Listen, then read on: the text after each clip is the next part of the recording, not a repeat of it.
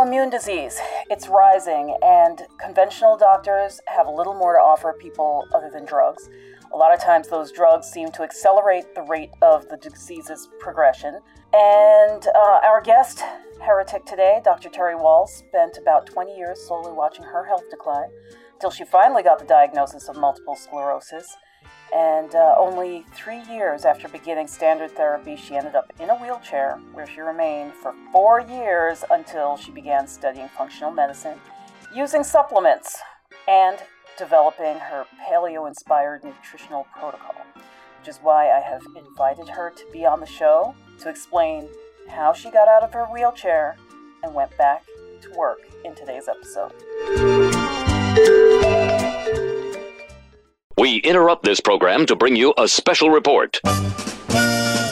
If you're still confused about what to eat and not getting the results you thought you'd get by going organic, go to nutritionheretic.com and download the shit list of seven health foods to avoid like the plague for free. The shit list details what health food companies want you to believe about the crap they peddle and why the real foods they're meant to replace are far better. Stop letting big health food dump all over you and download the shit list today.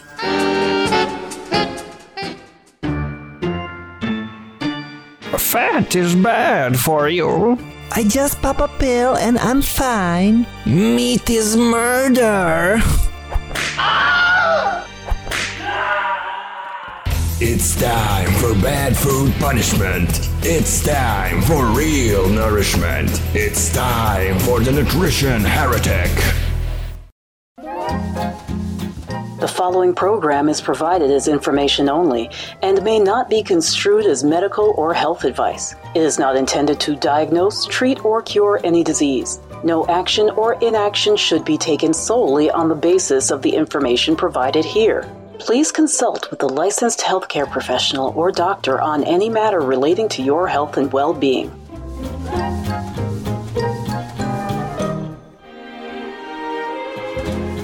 Hello and welcome to another exciting episode of the Nutrition Heretic podcast. This is Adrienne Hew, the Nutrition Heretic. As usual, I'm going to start out with um, something that's near and dear to my heart. Uh, it's actually about my mother in law. Uh, she died uh, last November. Actually, she died on my dad's birthday, to be precise. Uh, and uh, she had suffered for hmm, the better part of, let's say, 30 years with uh, multiple sclerosis. Uh, when I met her, she was several years into it. She was using a cane, and uh, my husband had introduced us at, at a lunch, and, and we were eating and talking about her disorder, and she was complaining about the um, bus company offering a service for people who uh, were disabled uh, to basically get the bus to go down their street and drop them at home or, or wherever they needed to go. Uh, and in order to do that, you had to really prove a ridiculous amount of hardship, which basically they on the on the board that decides whether or not the bus could make the detour, they would have paraplegics and, and people who were in even worse shape than she was. Uh, so, in other words, no dice on getting that to happen. But we talked about diet, and I because this is when I was just learning about the role of diet in all forms of disease. And I said to her, Well, did you ever think of doing something different with your diet? And she said, Well, you know, you don't know what you're going to get when you do that, which made absolutely no sense to me. Uh, she ended up putting her trust in her doctor, who, for all intents and purposes, continued to drug her very heavily uh, throughout the rest of her life. Uh, and by the time my daughter was born 13 years ago, uh, she was in a, she was pretty much in a vegetative state, uh, which is where she lived the, the remainder of her life. Um, the, the last words that she said that we know of was, uh, she was holding my daughter and she said, I love her. Uh, it's, it's really tragic that my kids never got to know their grandmother because she was such a lovely woman. And I see people continually robbed of their lives, uh, you know, when they have such disorders and uh, really have no hope, and they're given no hope by standard medicine to heal. And so, for that reason, I am extremely pleased uh, to introduce our guest heretic today. She is Dr. Terry Wahls. She is the author of the Wahls Protocol, a radical new way to treat all chronic autoimmune conditions using paleo principles. Welcome, Dr. Wahls. Hey, thank you so much for having me.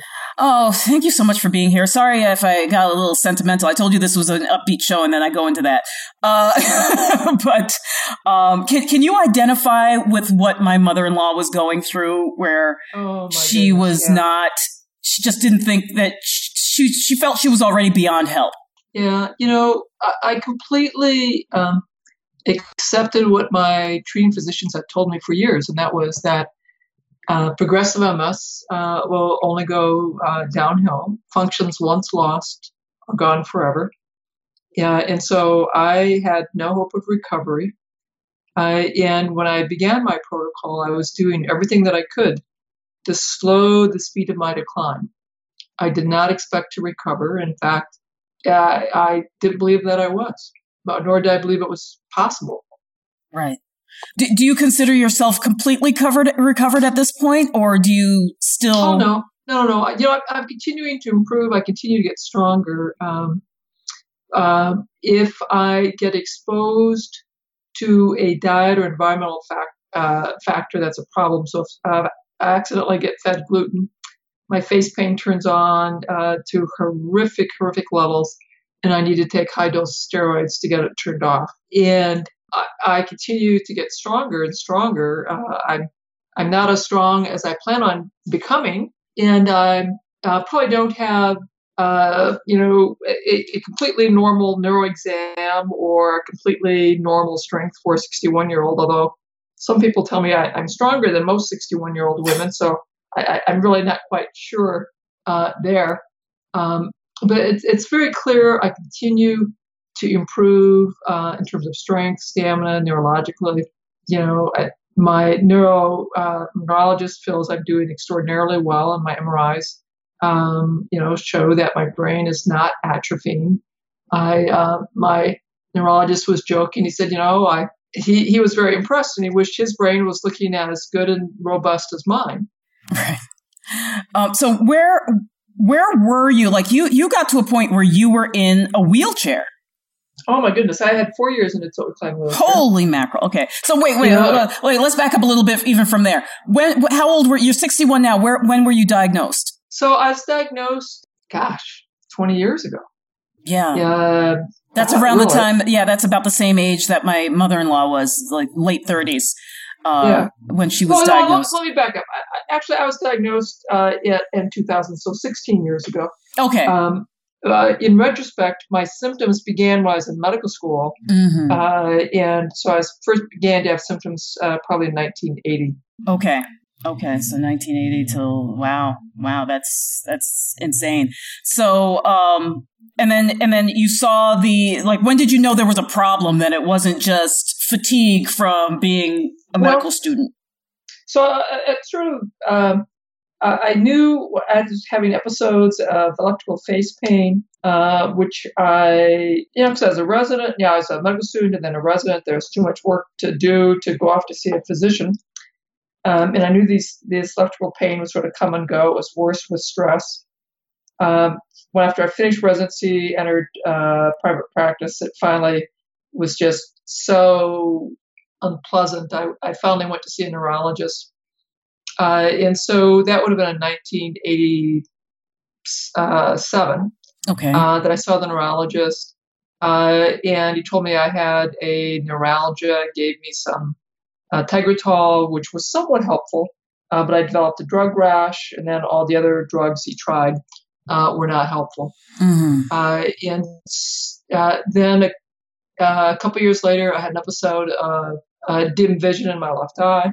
Saw the neurologist on call, um, had a big workup, uh, and there was no clear explanation. Uh, and then in 2000, I had uh, a new problem with uh, weakness in my left leg and some stumbling. Mm. Uh, that's when I uh, uh, went and uh, got a big workup, including the MRI and the spinal tap, and uh, then was diagnosed with MS.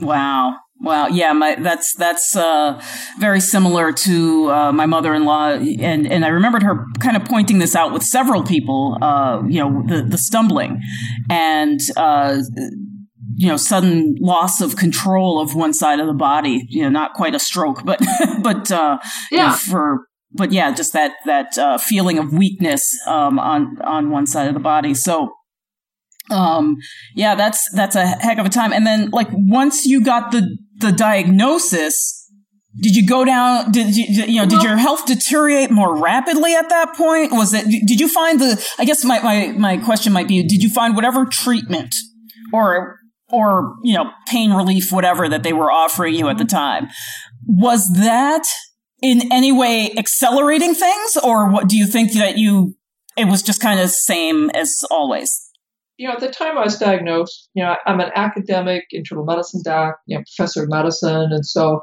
at that time, I- knew that within 10 years of diagnosis, one half will be unable to work due to severe fatigue. And one third will have problems walking, needing a cane, walker, or wheelchair. And so I naturally knew I wanted to treat my disease very aggressively. Um, and I uh, looked for the best MS center in the Midwest, which was the Cleveland Clinic. Saw them, saw people here at the University of Iowa, and um, you know took the newest drugs and continued to go downhill. Within three years, my disease had transitioned to secondary progressive MS, and that's the phase where there is no more spontaneous improvement. Uh, you can, uh, my neurologists were very, were always very clear that functions once lost uh, are gone, uh, and so treat your disease aggressively. And uh, then when that new, so I took, um, uh, you know, the ABC drugs. Uh, that that didn't help out much. Uh, then I took. Uh, when I got in the wheelchair, uh, mitoxantrone, which is a form of chemotherapy, that did not help. Then I took Tysabri, that first of the biologic drugs that uh, can be so helpful for some people.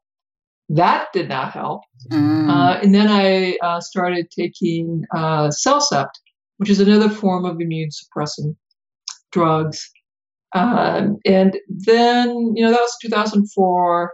And I'm like, you know, I'm probably going to become bedridden by my illness, quite Mm. possibly demented.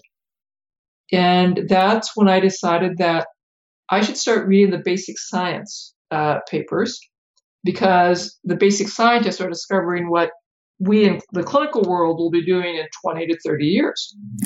right So I start reading about the mouse and rat studies, first about drug studies, and then I finally go like, well, that's stupid. I can't get to those drugs. Uh, so then I started reading about vitamins and supplement studies, and I would begin experimenting, uh, adding uh, vitamins and supplements, you know, gradually one by one. And my conclusion was that uh, the, these things, you know, they weren't doing a damn thing. So after about six months, I was pissed off and I stopped them, and I couldn't get out of bed uh, the next day. And uh, three days later, my significant other said, "You know, honey, I think I got to take these vitamins uh, again." And so I took them. And the next morning, I, I felt better and went to work. And I thought, "Wow, that is really interesting." right Um, right So I thought, well, let's try that again. So two weeks later, I stopped them, and I was immediately uh, completely exhausted. I struggled getting uh, struggled getting out of bed, and I waited three days and started them up again, and then I was able to get up and function. So I was exhilarated because now, like, well, maybe they must be doing something. That maybe they are slowing the decline. And uh, so now I was really fired up about reading the basic science, paying attention, and sort of tinkering uh, and experimenting on myself. So uh, that was very, very exhilarating. I can imagine. Now, what you talk about, uh, you actually studied functional medicine, correct? Yeah, you know, in the summer of 2007, I discovered at the Institute for Functional Medicine they had a course on neuroprotection, which I ordered and took. Mind you, uh, Ms. Hew, this is in the midst of my brain fog. So, you know, I'm, I'm at my kitchen table going through these presentations, listening to these lectures, and my kids are laughing at me because they're like, Mom, you, you know, you're going over the same material again and again. I go, yes, I know, I am. This is hard stuff. But I then created a much longer list of vitamins and supplements that I added. And I was exhilarated because, you know, this was really getting at more of the biochemistry, more of the mitochondria. And not a whole lot was happening. And then I had uh, really another big aha moment, which was I should reorganize that paleo diet that I've been following, uh, but now using my long list of vitamins uh, to figure out where where that was in the food supply and organizing my diet to maximize the intake of those nutrients. And of course, that's more research and you know it's a few more months of work. But I, you know, in January I had this new diet, these new list of foodstuffs to eat, which really would become the Wahls uh, diet, and that's when the magic uh, began. Right, right. I mean, that's well, the, I get so many questions now from that. Um, first of all, how would you characterize the Wahls diet or Wahls protocol to be yeah. different from just a standard paleo diet? You know, there, I see a lot yeah. of people, you know, it, it's, I've always hesitated to name anything that I do because then people get very locked into the, the, uh, yeah. you know, just, just the, the those parameters. Well, so let, us sort of back up um, so, so, glossed over some of my story. Oh, sorry. I, um, I'm a uh, farmer's daughter. Uh, okay. Uh, my parents were uh, small Iowa farmers. And during college, I, I rebelled by becoming a vegetarian. Oh. My parents knew I was destroying my health, and they, so they're very upset and um, berated me for doing this thing. And that just made me more stubborn. And so I would go on to be a vegetarian for about 20 years. Ouch. Yeah. Uh, and it was in uh, after the second year of my MS diagnosis, my Cleveland Clinic doctor said, introduced me to Loren Cordain and the paleo diet. And so I read through that. And after some thoughts and prayers, um, I decided to go back to eating meat unfortunately, both my parents were dead by that time, so they never got to say, I told you so. and, you know, I gave up all grain, all legumes, all dairy.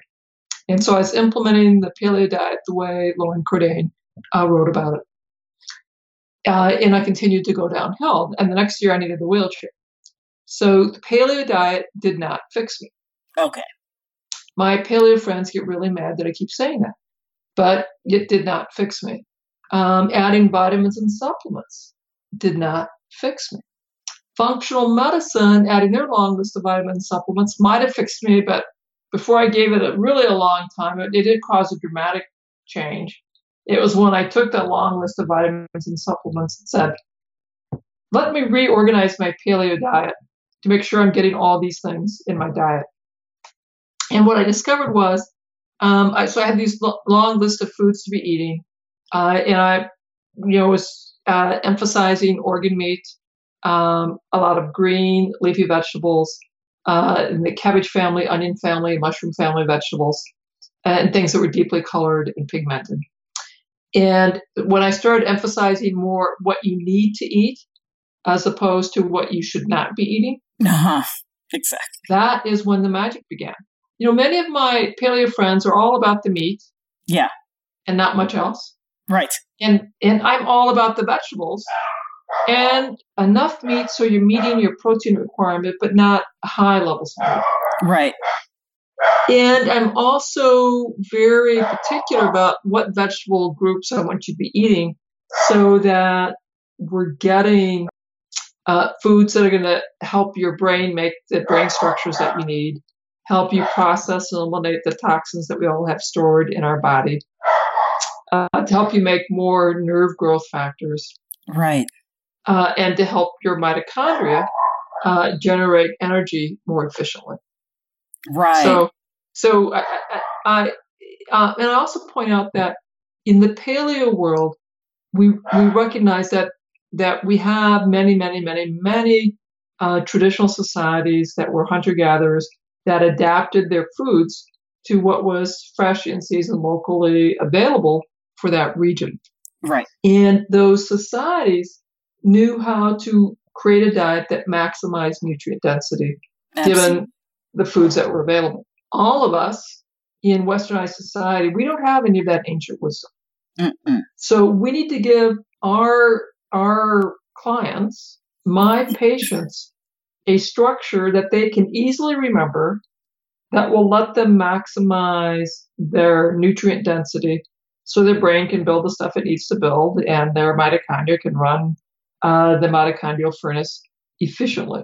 I, if I just give them food lists, that's not very helpful. It's not practical. It doesn't let people adapt it to what's fresh in season and in their region. Yeah. Uh, it- and so, as I was teaching these concepts, first uh, to my uh, veteran patients, and then to the public, you know, when I first I, I just talked about food groups and realized no, no, I, I've got to create a teachable uh, structure, and that's how I, I came up with the green sulfur color groups. Mm. Uh, and then I wanted to be sure that I could give people a way to step gradually into this diet. So that's how we came up with the three levels.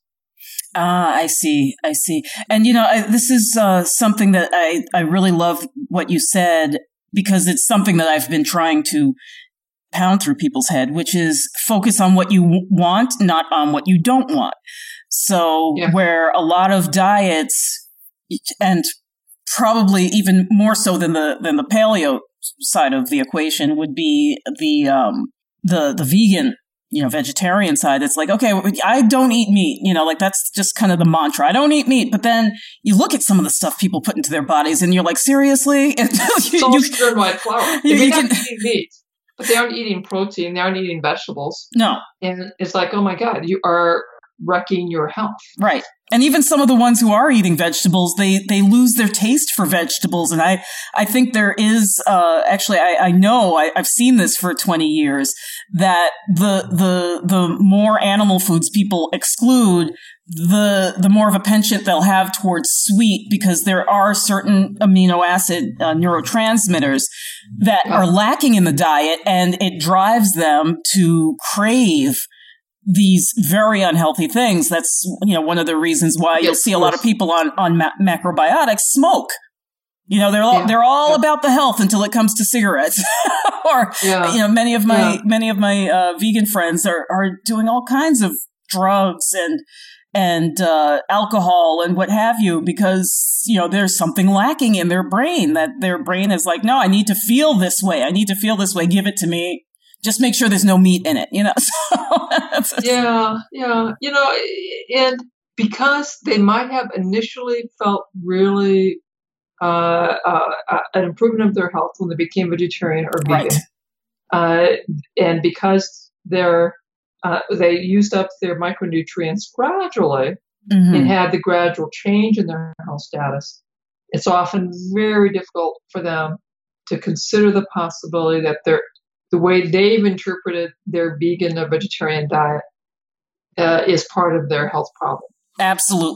Absolutely. you know, And I'll say the same thing for the uh, ketogenic and the paleo eaters. hmm Um, all of us who who are in modern societies, we're just trying to interpret our diets as best we can with the rules that wh- whoever gave them to you. And we can all really wreck our health if we aren't careful about it. Yeah. The ketogenic folks may feel just great the first 18 months, but if they aren't really, and ketogenic diets are like vegan and vegetarian diets, they're very hard to do extremely well and maintain nutrient density Absolutely. you have to really work at it. So after 18 months, if you've not been really working at it, you're depleting your micronutrients again and can have a gradual worsening of your health status. right. I, I tell everybody that. Yeah, you know, and, and the paleo eaters, particularly the people who just eat meat, are going to uh, run into a different set of problems. Or the folks who are doing the elimination diet get a narrower and narrower and narrower list of foods that they'll eat hmm uh, they can develop this orthorexia where they're uh, literally starving themselves to death. Absolutely. So I, I get concerned uh, when people say that uh, their dietary interpretation is the only one that's um, can possibly lead to health, uh, or that uh, there can never be a downside, uh, whatever their uh, dietary regimen is. Right. And, and again, that's why I've hesitated naming anything I ever re- recommend for people because people are like, well, you have to give it a catchy name and then people, you know, will follow it. And I'm saying, but you don't seem to understand. We are cyclical. Like every other animal in the wild knows that certain times of year, certain times of day, certain things get eaten. Mm-hmm. Mm-hmm. And mm-hmm. the human seems to want to find this nice cookie cutter road well, to follow and then just do that for the rest of their lives. Um, I'd say free living humans, uh, traditional societies knew to not do that. The rest oh, of yes. us uh, in our modern, we're, we're down that path. Um, for myself, I've, I've um, because I really like to follow a seasonality to my dietary choices. Um, and I'm eating what's fresh uh, in season and out of my garden. Um, so I'll I'll do a much more ketogenic focused diet during the winter, mm-hmm. uh, and I'm eating uh, out of my garden during the summer. And if I'm out of ketosis, that's fine. I do a um, low glycemic index diet, and so I might be in and out of ketosis during the summer. But mm-hmm. I don't mind eating my berries. I don't mind eating my squashes uh, during the summer. Right, right. Yeah, there's there there is definitely um, something to be said for that. And part of the reason why I hold true to, to that is because I studied Chinese dietetics and, and, you know, in the Chinese model, just like, like you said, traditional societies, traditional dietary models, you see that.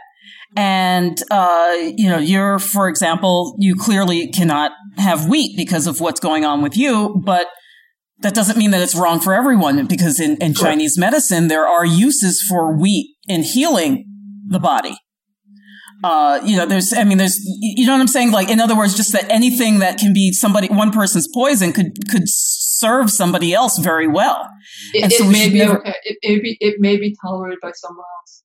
Yes that is definitely true. So if you didn't have, because you you're you were already an internal medicine doc, mm-hmm. um, if you didn't have this personal health crisis, do you think you would have ever even looked in the direction eventually of vitamins, functional medicine? Well, you know, I I, I tell um, my followers and whenever I'm giving this lecture that I am profoundly grateful to become as desperately ill as I did because that gave me the place to be willing to re-examine everything and to have to go back and relearn uh, basic science. I had to be desperately ill to be willing to learn what I did, uh, to discover, uh, make all the discoveries uh, that I have, and to now have this amazing story that uh, I get to use to help teach other people why diet uh, and lifestyle are so powerful if I had been in great health, you know, still being an athlete, still being so strong, still, you know, doing taekwondo, all that stuff, I would probably still be a, a conventional um, internal medicine uh, doc. Um, and I'd still be thinking that the way to make people well is to use the latest drugs, newest technology. Right. Did your experience and coming out almost on completely on the other side. you sound you sound like you're doing great. I mean, you were bedridden. You're I'm doing very you, well. You have a you have a, a thriving practice now, um, yeah. and you're clearly you know not not doing like ten hour weeks. So do do you come to your job now, your work, with a different sense of compassion for the people who come through the door than you had oh, before? Um, oh yeah, of course. You know, uh, before I began to become well, uh, one of the uh, one of my uh, partners invited me to participate in the introduction to clinical medicine, uh, and uh, we wrote a, a case um, where the students evaluate and learn bit by bit about clinical medicine over four weeks. We did a case related to the initial diagnosis of MS. Uh, and so that was a lot of fun. And normally, the person who writes the case then does a lecture about the pathophysiology of that disease. And instead, I did a lecture about what it was like to go through uh, the evaluation and then to be diagnosed with a progressive disorder for which there's no effective treatment. And so I was, I found great meaning and satisfaction out of teaching the medical students uh, what it, uh, what it was like to take care of uh, people with chronic diseases uh, in the uh, role of physical therapy, occupational therapy, uh, helping people find meaning in their life. So being ill uh, taught me a whole lot about uh, managing pain and maintaining function and making sure people have uh, meaning in their life. And then, of course, getting to figure out that diet and lifestyle is how you, uh, and, and, creating health is how you treat most chronic diseases most effectively. Uh, it gave me a, a new uh, point of view and a, a new mission uh, that I now teach the medical students and residents uh, and my colleagues and the public. Right. Do do you do you sometimes feel like you were chosen for this path? I don't know how metaphysical you get, but but I, I do I yes, do think there is do. I do think there is a certain blessing within disease.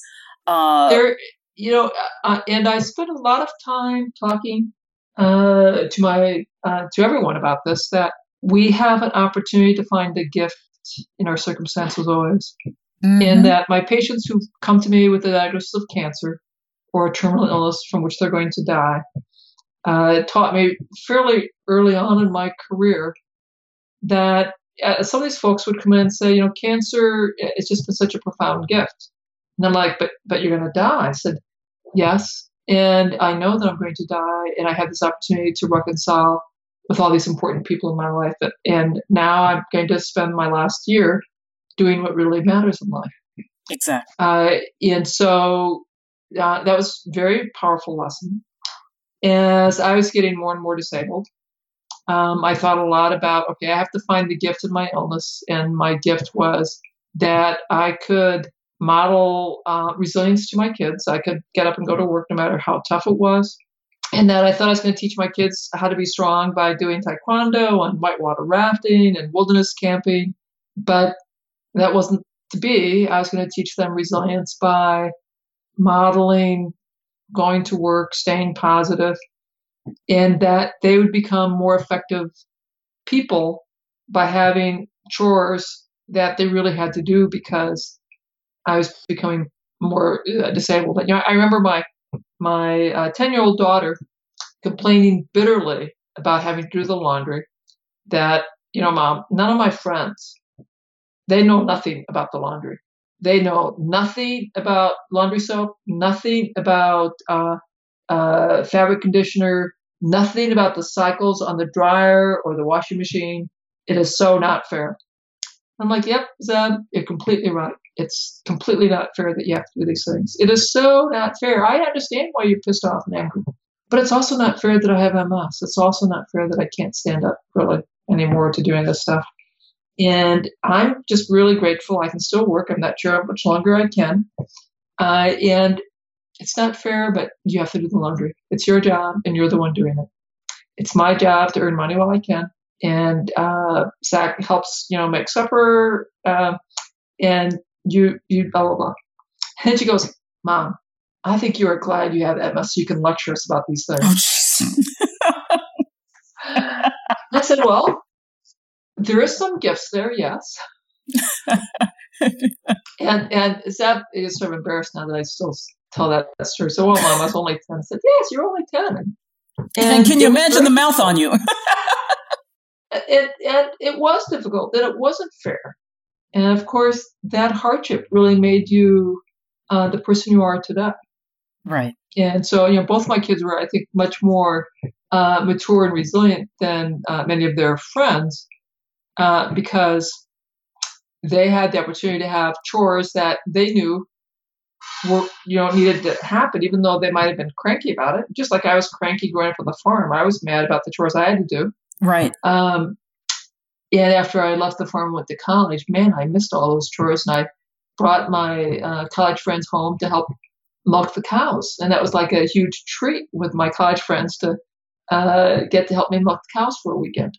Right. Yeah. It's, it's amazing how so many of those skills that everybody, well, give or take, but, you know, ma- many people at least knew how it was done, more or less, even if they didn't need to do it themselves uh, how the, the the return to that and how fascinating it is for people who had never been exposed to it before. It's it, like you said, it's it's such a gift. Uh, and uh, th- this weekend, I was lucky to. Uh, we have no end of just interesting classes here in Hawaii, and uh, I went to a beekeeping class. And just seeing you, you, well, first of all, your story about your daughter reminded me of the bees because they have this, you know, they're, they're one organism. The entire colony is an organism that works for the betterment of the colony. And yeah. I say this to my kids all the time because, you know, my daughter, she's got to clean up after dinner. One puts the dishes away. You know, like they have their little chores that are age appropriate, uh, you know, putting the laundry in, folding, that kind of stuff. And they're like, yeah, my friends don't have to do this. And I'm saying, but, you know, I want you to grow up with a sense of purpose and a sense of, of, uh, you know, having a place, you know, have, knowing how to take care of yourself because God knows what, what tomorrow brings. And you, you know, you know, it's better for me to be here and mentor you than you not being able to do it at all one yeah, day. Yeah, yeah. You know, and they'll, they'll be cranky and there'll be some days that they're happy about it and they'll be cranky and they'll go back and forth.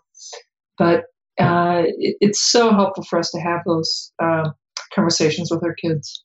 Yeah, for sure, for sure, and and that's a reminder to anyone else out there who's dealing with this and still trying to to uh, meet all of their children's needs, even if their children are technically old enough to take care of some of those needs. Uh, yeah.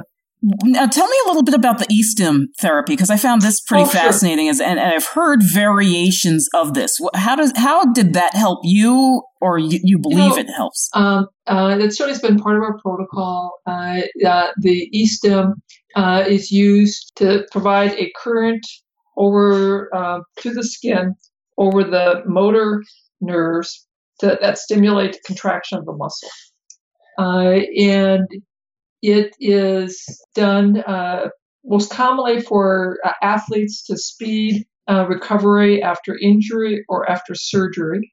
It is there are some uh, studies, uh, and I sort of keep track of this, where it's been tested now in a variety of conditions like cerebral palsy, uh, stroke, um, arthritis, lung disease, heart disease, um, spinal cord injury, I study it in uh, MS, and that it helps speed recovery and, and, improve function. In people with spinal cord injury, it helps maintain uh, bone health, muscle health, and um, metabolic health. Mm-hmm. Uh, it will probably never be FDA approved for any of these disease states. Um, it may have some physical therapy indications. Um, and for people who are willing to pay out of pocket uh, to have test sessions to see if they tolerate it, and then work with a physical therapist to design a program, and uh, it may be very helpful. Although not everyone can tolerate it. You know, some folks find the e-stim uh, just uh, too uh, painful, too unpleasant, mm. Uh, and it's just not an option for them. Mm. Interesting, interesting. Um, it, actually, when I was reading that that um, uh, snippet about uh, e-stim therapy, it reminded me of a book that I keep mentioning on this uh, show. but uh, there was a woman uh, who her name was Hazel Parcells, and back in the uh, in the early 40s, she was diagnosed with uh, tuberculosis and given six weeks to live. Uh, she was a hairdresser and you know, back in those days, they had these uh, those you know all those like crazy contraptions at the hair salon, and one of them was oh yeah. And I think she also she must have done. I want to say it was like you know one of those body machines, you know, like the you know like the old belts or whatever. But she had something that she had to manually hold on to the woman for whatever fat blasting. I don't know what she was doing with it. and so she would hold this thing, and she would get this electrical jolt from it. And in her book, she says that she thinks that, in addition to changing her diet dramatically and, and all that stuff, she felt that uh, the reason why her kid, her kidney started to regenerate itself because she was down to, I think, a quarter of her kidney. And next thing she knows, she goes back uh, six months later, and the doctor's like, "We thought you died," and she she was like, "No." And then they tested her again. They found out that she had three quarters of her kidney now the oh, one that had the one that had had uh, uh, you know, was was um, or two thirds of it, uh, the one that was uh, uh, decaying, and she attributed part of why she thought that was regenerating to these electro these electrical impulses that were going through her hand at the same time that she was treating people in her salon. So I thought that was Interesting. that was Interesting. really really really fascinating so I, I always make these kind of connections uh, when i when i see other books mentioning similar uh, similar techniques so um you know we're gonna we're gonna actually wrap up soon you know there was one quote that i really loved from your book uh, where you say, or at least it was actually, I, I didn't get the, the full book. I'll, I'll be honest. I was uh, given the um, kind of the foreword to the book, and you said you don't have to wait until all the proof comes in and is vetted by the medical community. Mhm. What does that mean to you now? Like you know when you when you think about that and and so people like my mother-in-law who's like i'm afraid of what's going to happen if i because bee therapy for example was one of the things they were talking about 20 years Sure. ago when i met her. Uh, i don't know if that's still on the table uh, but So you know what does that I, mean? um, when I wrote the book, I explained the science um, of what I was doing, the science behind it, the um, and why I designed and, and picked up the interventions that I did, uh, and then said, "This is my experience, and this is what I see in my clinics as I use diet and lifestyle." And I said, "And uh, this, uh, these are the preliminary research that we're doing." And yes, we, we don't have randomized double blind controlled trials. And of course, you, you never will exactly.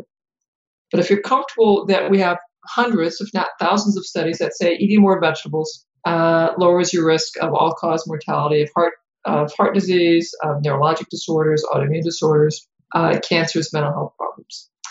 If you're comfortable that we have hundreds, if not thousands, of papers that say uh, doing a wide variety of stress reducing practices lower your risk of those same diseases. And we again have hundreds and thousands of studies that say adding more physical activity into your life will lower your risk of all those things. And we may not have those studies for your particular disease state, but you can have uh, confidence that there is a robust body of literature that these things are pretty safe and they're associated with improved health outcomes. Uh, and so I invite people, like, if this makes sense to you, do an experiment on yourself and see how you feel doing it. If it doesn't make sense to you and you really need to see randomized double blind controlled trials that have been confirmed by multiple researchers before you'll do anything, then that's what you should do. right Um, and we have thousands and thousands of people trying these concepts and reporting wonderful success. right And I've had over two and a half million people watch my TED Talk, and I'm sure uh, many of those folks have gone to their doctor and say, Well, what about eating more vegetables? Would that be good for me? And hopefully their doctor said, Yeah. And if they didn't, they should be firing their doctors. Absolutely. You know, that, that's the, the one thing that scares me the most is how many doctors can be discouraging about something as simple as changing your diet and not, not to something totally radical, but just, you know, ditching the, the Bisquick or what, what is that stuff called? Is a You know, Bisquick? yeah, adding vegetables. Uh, I, I appreciate that people have a hard time giving up whole grains. Right. Uh, that that feels very confusing. Uh, adding vegetables should not. Meditating should not. Moving more should not. And you could decide to give up uh, the grain uh, and legumes uh, for a month. Uh, that should not get anybody into trouble. Right. And then they could decide if they want to uh, add it back or not. Right. Well, you know, I think I think part of it is that so many people are have been uh, co-opted by the weight loss diet stuff, and they don't seem to realize that many, if not most, of the weight loss approaches are pretty unhealthy. You know, they're starving you of nutrients, they're starving you of calories, you know, sending your body into starvation, literally. Uh, they're you know, they're not only starving on the when I say nutrients, not just the the minerals and vitamins, but also the macronutrients that we need as catalysts for the uptake of many of of the phytochemicals, for example. And you, you know, you talk about just giving these things up for a month, and it's kind of funny when you see the flags people will put up. You know, after telling me that they've done a grapefruit diet and a bone broth diet, and you know, something where they only ate one thing for a month or two months or six months or whatever.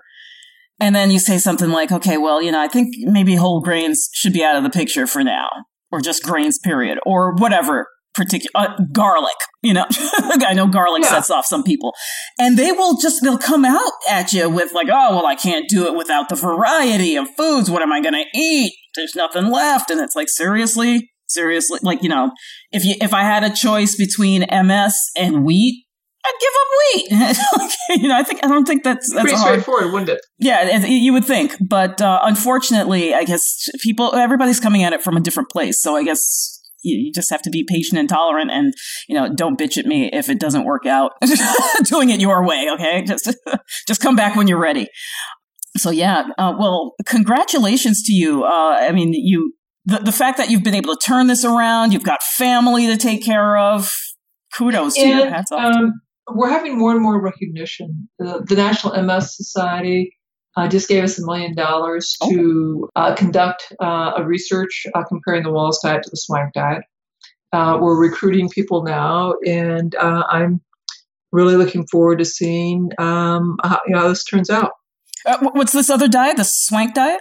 The Swank diet, it's a low saturated fat diet that uh, uh, many in the MS community also, uh, also follow. Uh, Swank used a low saturated fat diet, followed 144 people over 50 years, and did have some uh, favorable observations. So we're comparing two diets that have some favorable uh, research uh, for those two diets. Right, right. Well, one thing I learned early, actually, even before I officially started studying nutrition, uh, I was talking to someone at the Price Pottenger Foundation, uh, and he said, Well, you know, what people don't realize is that any diet that focuses on real food will help, at least in the beginning. Yes. And th- it's the longer term outcomes that we're concerned about because you have to understand when to adapt and change. But if you get stuck in this mode where just that diet, sort of what we were talking about before, just that vegan, paleo, whatever diet is the prescription, then you're, you're you know, you're just going to end up right back at square one eh, with no other solution at hand because you know you at some point you have to understand the cyclical nature of things. You know once the the stores the the uh, the, the stores of nutrients for example that you have have been met now you've got to start tweaking and, and learning what other things fit into that. And that's where uh, a lot of the eating with nature like you talk about eating with the seasons uh, comes in is that uh, you know once you kind of you get your foundation now you can start building on top of that so, uh, with that, I wanted to thank you so much. Again, our guest heretic today is Dr. Terry Wahls, Doctor of Internal Medicine and author of the Wahls Protocol, a radical new way to treat all chronic autoimmune conditions using paleo principles. And her website is at terrywahls.com. Uh, this, this grant that you got, are people, are, how, how will you be selecting people to, to, uh, participate in it? They have to be uh, living in Iowa or one of our contiguous states uh, Oh. next to us. Okay. So I'm I'm uh, sad to tell you that Hawaii uh, will be too far away. well, we have Uh, listeners all over. but uh, if they live here in uh, Iowa or one of the contiguous states, uh, they should um, reach out to our study at MS uh, Diet Study at uh, healthcare.uiowa.edu. And what I'll do is I'll send uh, the links uh, to our um, uh, email that people could reach out to to get screened. I'll send that to uh, Crystal so she'll have that. Okay, fantastic. Thank you so much. Yeah, I would, uh, you know, uh, if there are people out there listening, you know someone who lives in uh, one of the contiguous states with uh, Dr. Wahls, please do reach out to her. And, uh, you know, through the website, we'll have the links on the, uh, on the blog. And uh, again, I actually want to reiterate, I want to actually spell the name of, of your website, which is T E R R Y W A H L S dot com. I realized after I said it that some people may not know how to spell Terry Wahls. you might be Terry with an I. Great. Well, thank you so much for spending the time with us today and for educating us uh, about the fact that not everything is written in stone and that recovery uh, is possible. And, um, you know, it, it takes work, but it, it can be a gift. Uh, uh, really, I always think of it as a gift to thwart off anything worse down the road. Uh, so um, I, I am so pleased to hear, to literally hear you, uh, and to hear you thriving. Uh, because unfortunately, in, in my experience, uh, you know, the, the closest person to me who had MS. Uh, by now, she was uh, really, you know, she couldn't even hold her head up. So um, I, I am just, I'm actually kind of touched inside to to hear someone who has uh, overcome what you have. Thank you for being with us. You're very welcome, Adrian. All right. Bye bye. The Nutrition Heretic podcast is a production of Savor the Journey LLC. Our audio editor is Nikola Popovich. Our podcast manager is Crystal McLean, and our operations manager is Linda Hanson. I'm your host, Adrian Hew, the Nutrition Heretic.